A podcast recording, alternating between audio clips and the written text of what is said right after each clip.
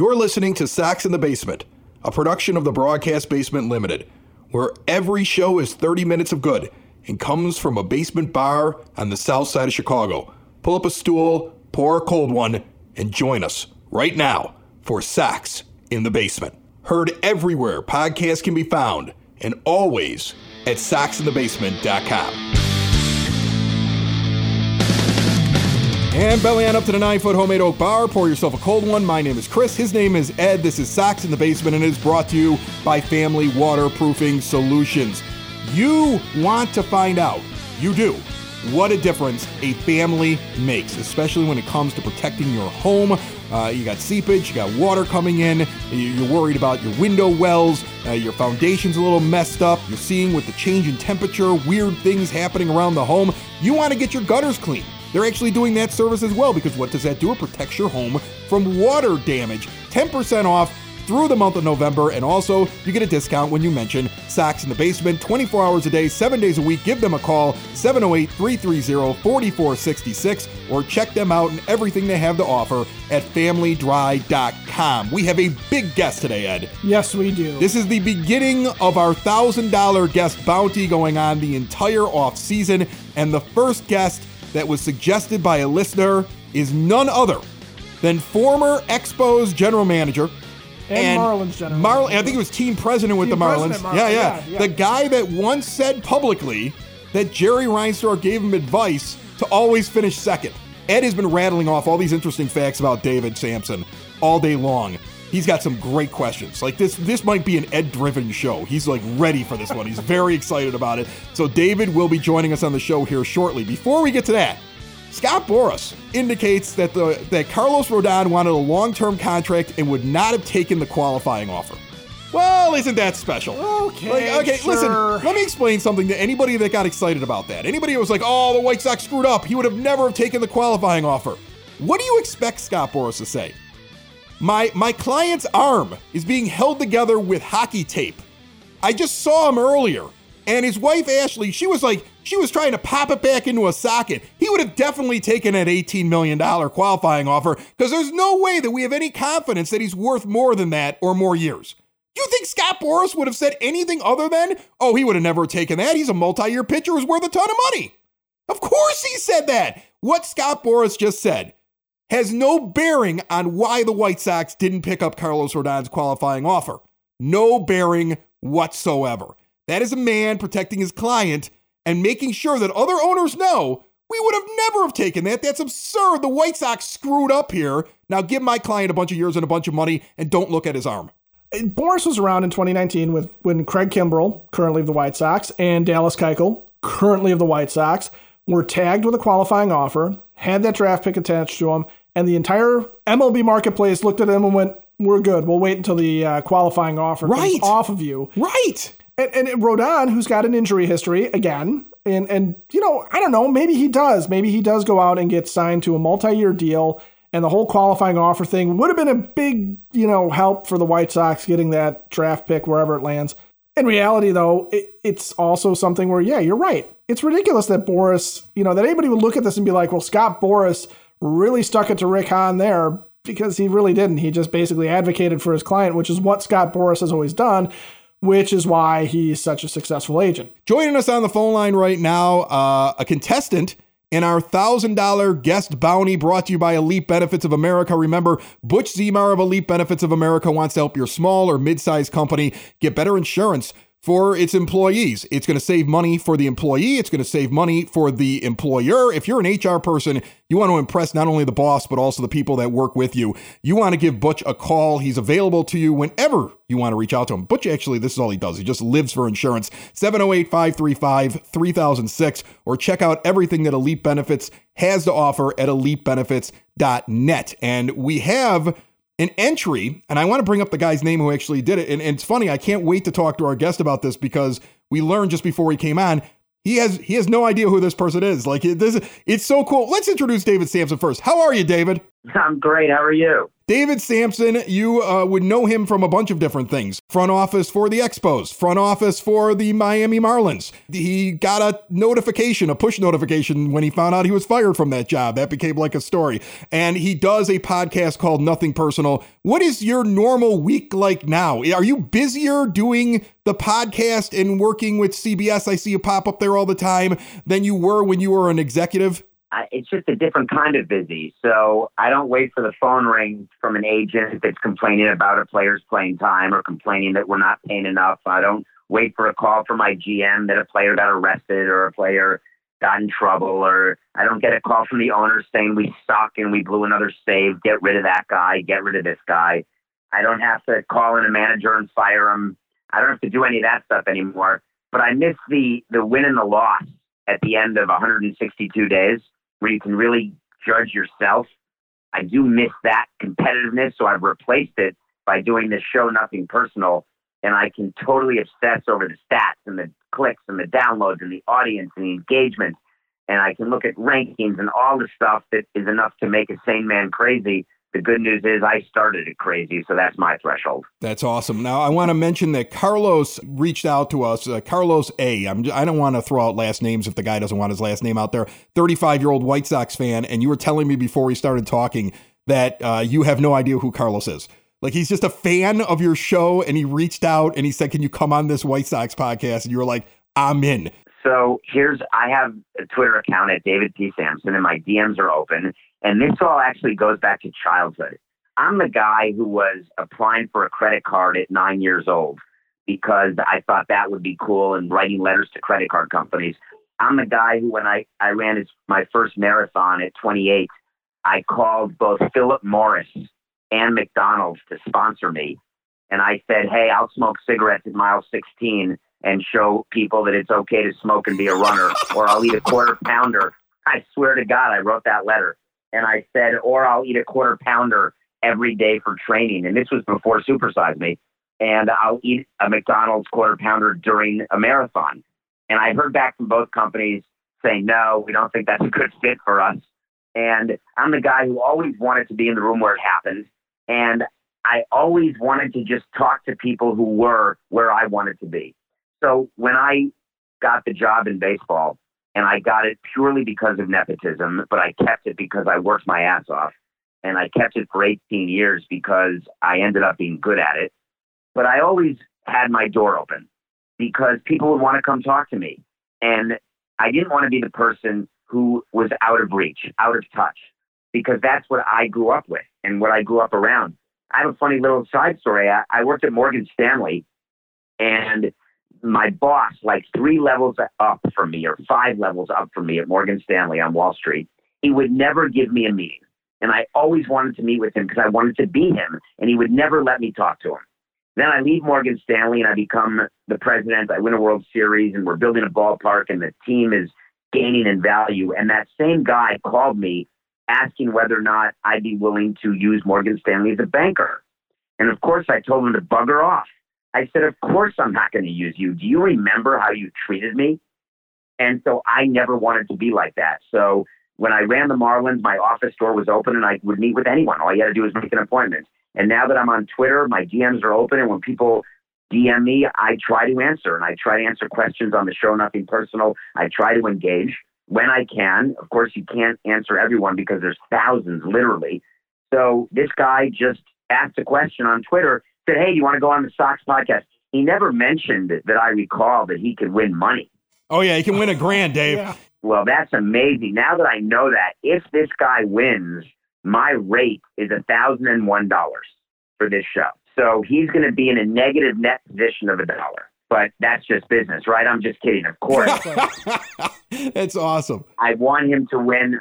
I think it's totally cool. And anytime I can do something to help a listener, because they give me 45 minutes of their time every day. So if I can do something in return, I'm always happy to do it. Well, and, and, you know, you could, of course, nominate your own guest to put on the show and just win the thousand dollars yourself. Just because you've been on doesn't mean yeah, you can out, you can be in it. Just find yeah. somebody else, and it, it just kind of it's like a domino effect. That would be that would be absolutely awesome. I want to. I know I know Ed's got a list of questions here, but oh, we've yeah. got to ask it because I remember talking about it two years ago, and I hope you don't mind me asking the question, but I kind of have to. If I don't, everybody's going to sit there and say, "Why didn't you ask him about it?"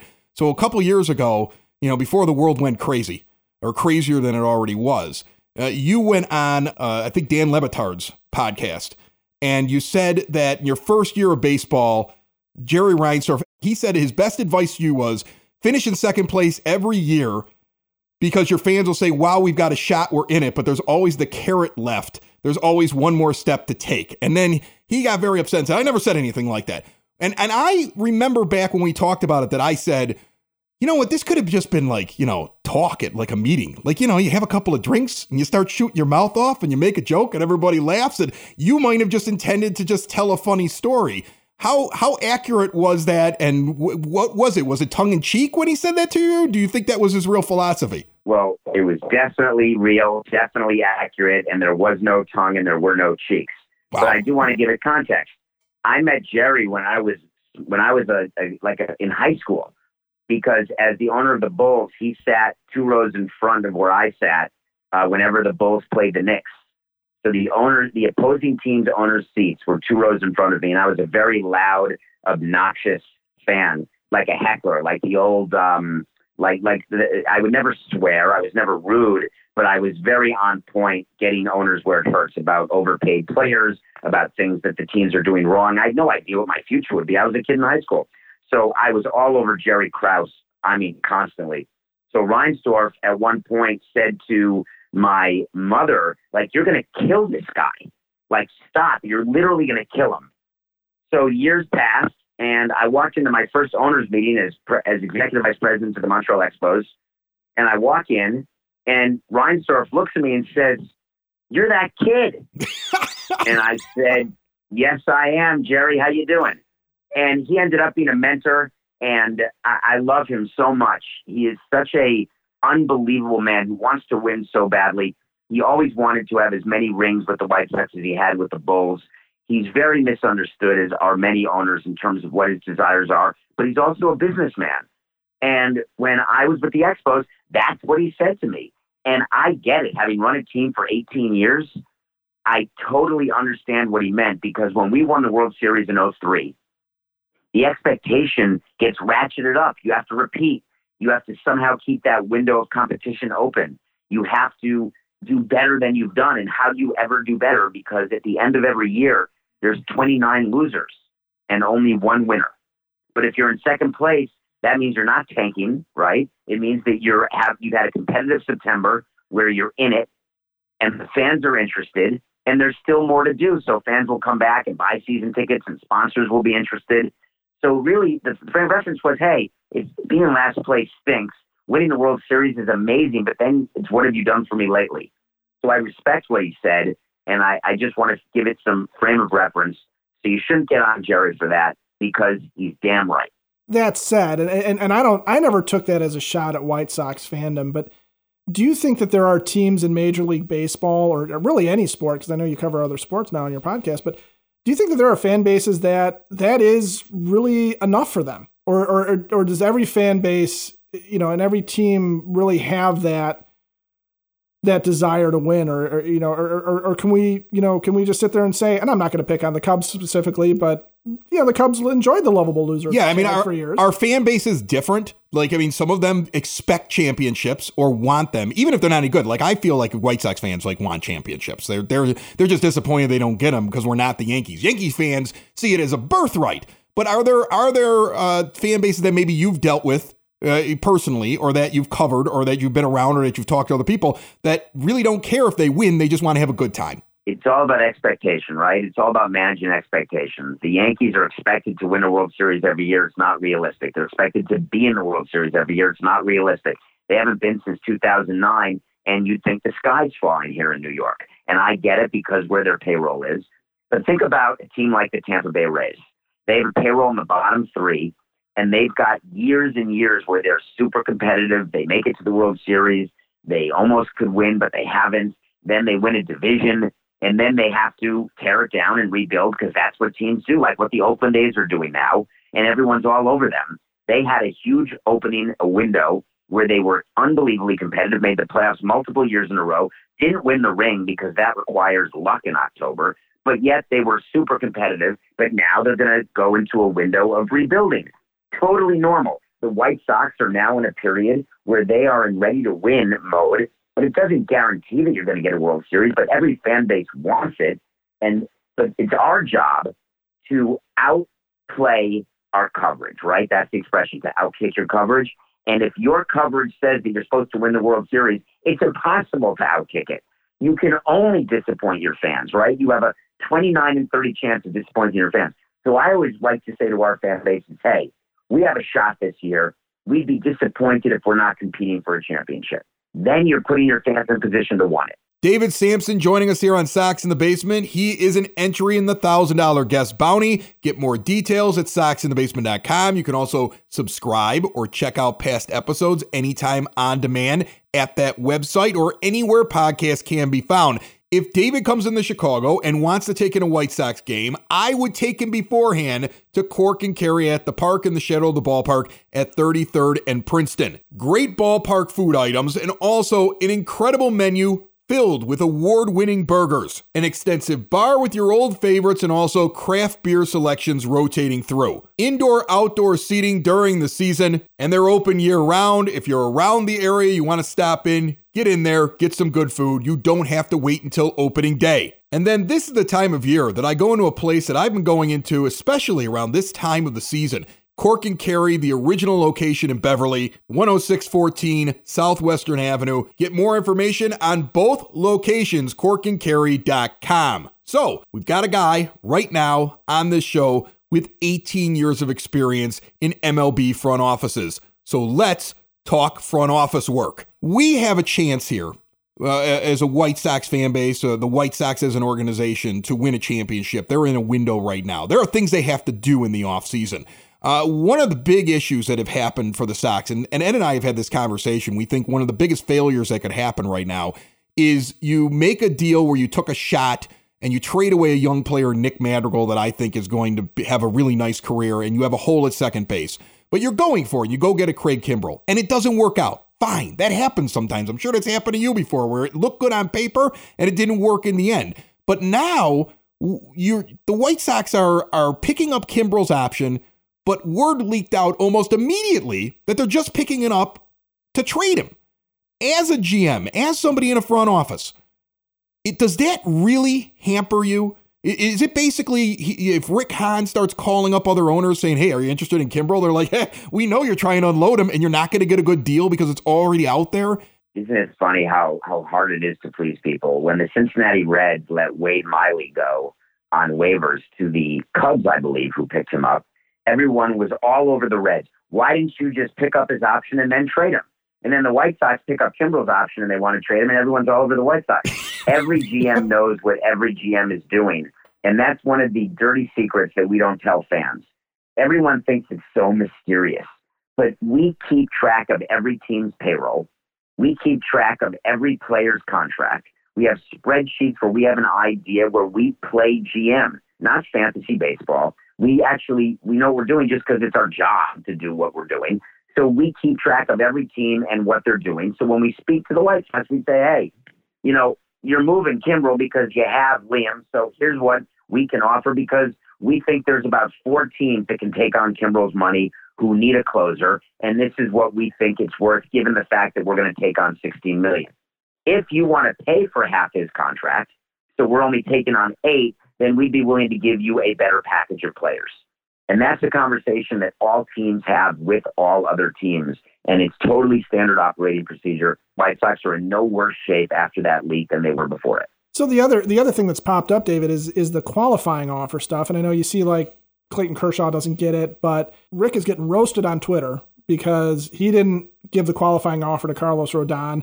And there was a, a, tweet that broke out today that uh, Scott Boras was like, "Well, he wouldn't have taken it anyway." He's of course, he's going to say that. Yeah, of course, he's going to say that. I mean, what else is he going to say? Yeah, yeah, what's he going to say? I'm duct taping my my pitcher's arm together every morning, yeah. and he would have jumped at that. Like, I, he, of course, he's going to say that. Yeah, he's not going to sit there and say. Let me just make sure that everyone in Chicago hears this very clearly. If Rick Hahn had offered Carlos Rodon a qualifying offer, he would have gotten fired. it's not. It wasn't even a question. He doesn't give one crap about being roasted on Twitter. He doesn't want to lose his job. And the people on Twitter are people who are just saying, "Oh, well, how could you not do that?"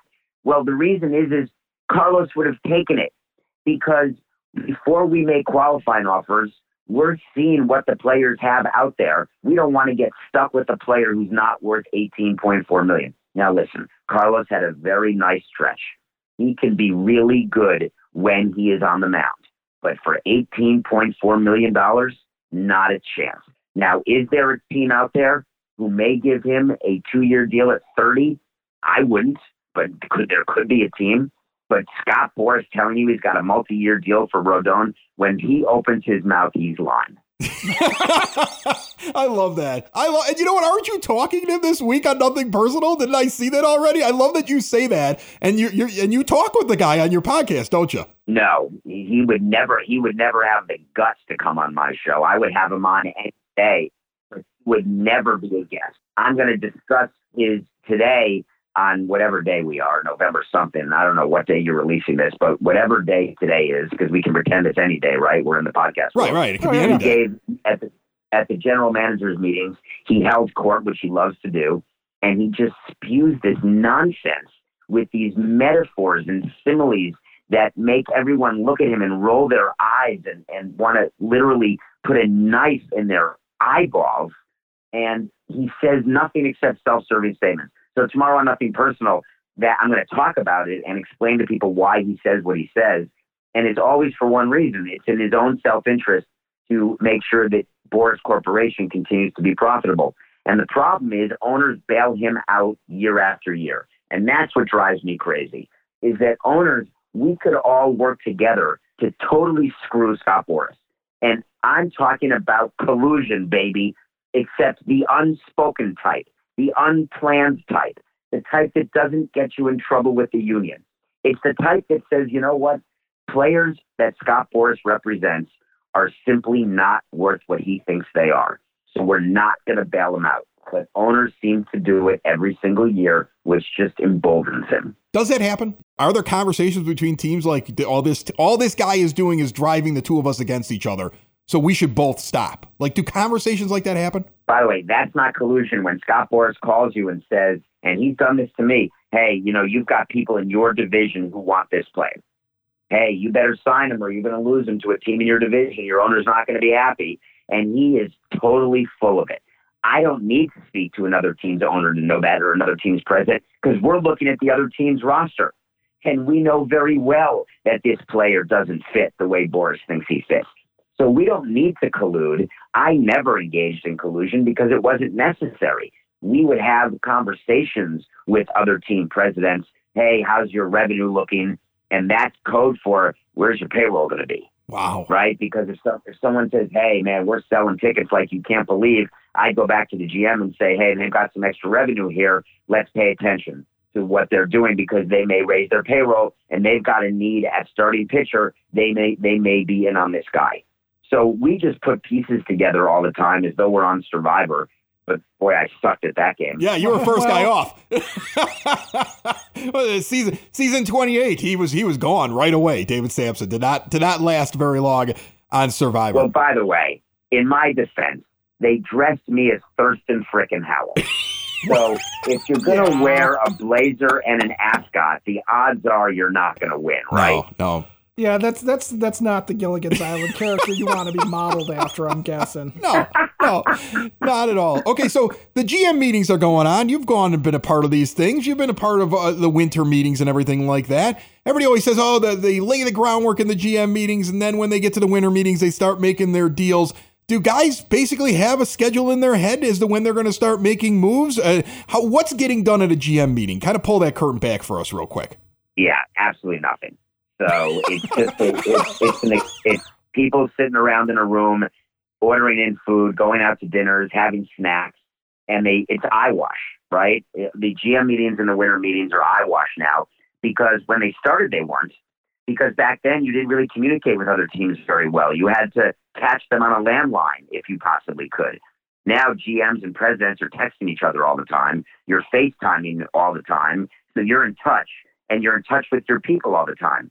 So the GM meetings and the winter meetings were a chance to get everyone in the same room on your team, your scout direct, your scouting director, your player development director, your your pro scouts. You put them in a room and you're together. But now those types of in-person meetings happen via Zoom all the time. So the, the usefulness of them is gone. The most important piece that you need to do your off season is a payroll. And no matter what Dombrowski said, because he had a quote about Philly that made me laugh, that uh, that he got a payroll no matter what happens with collective bargaining.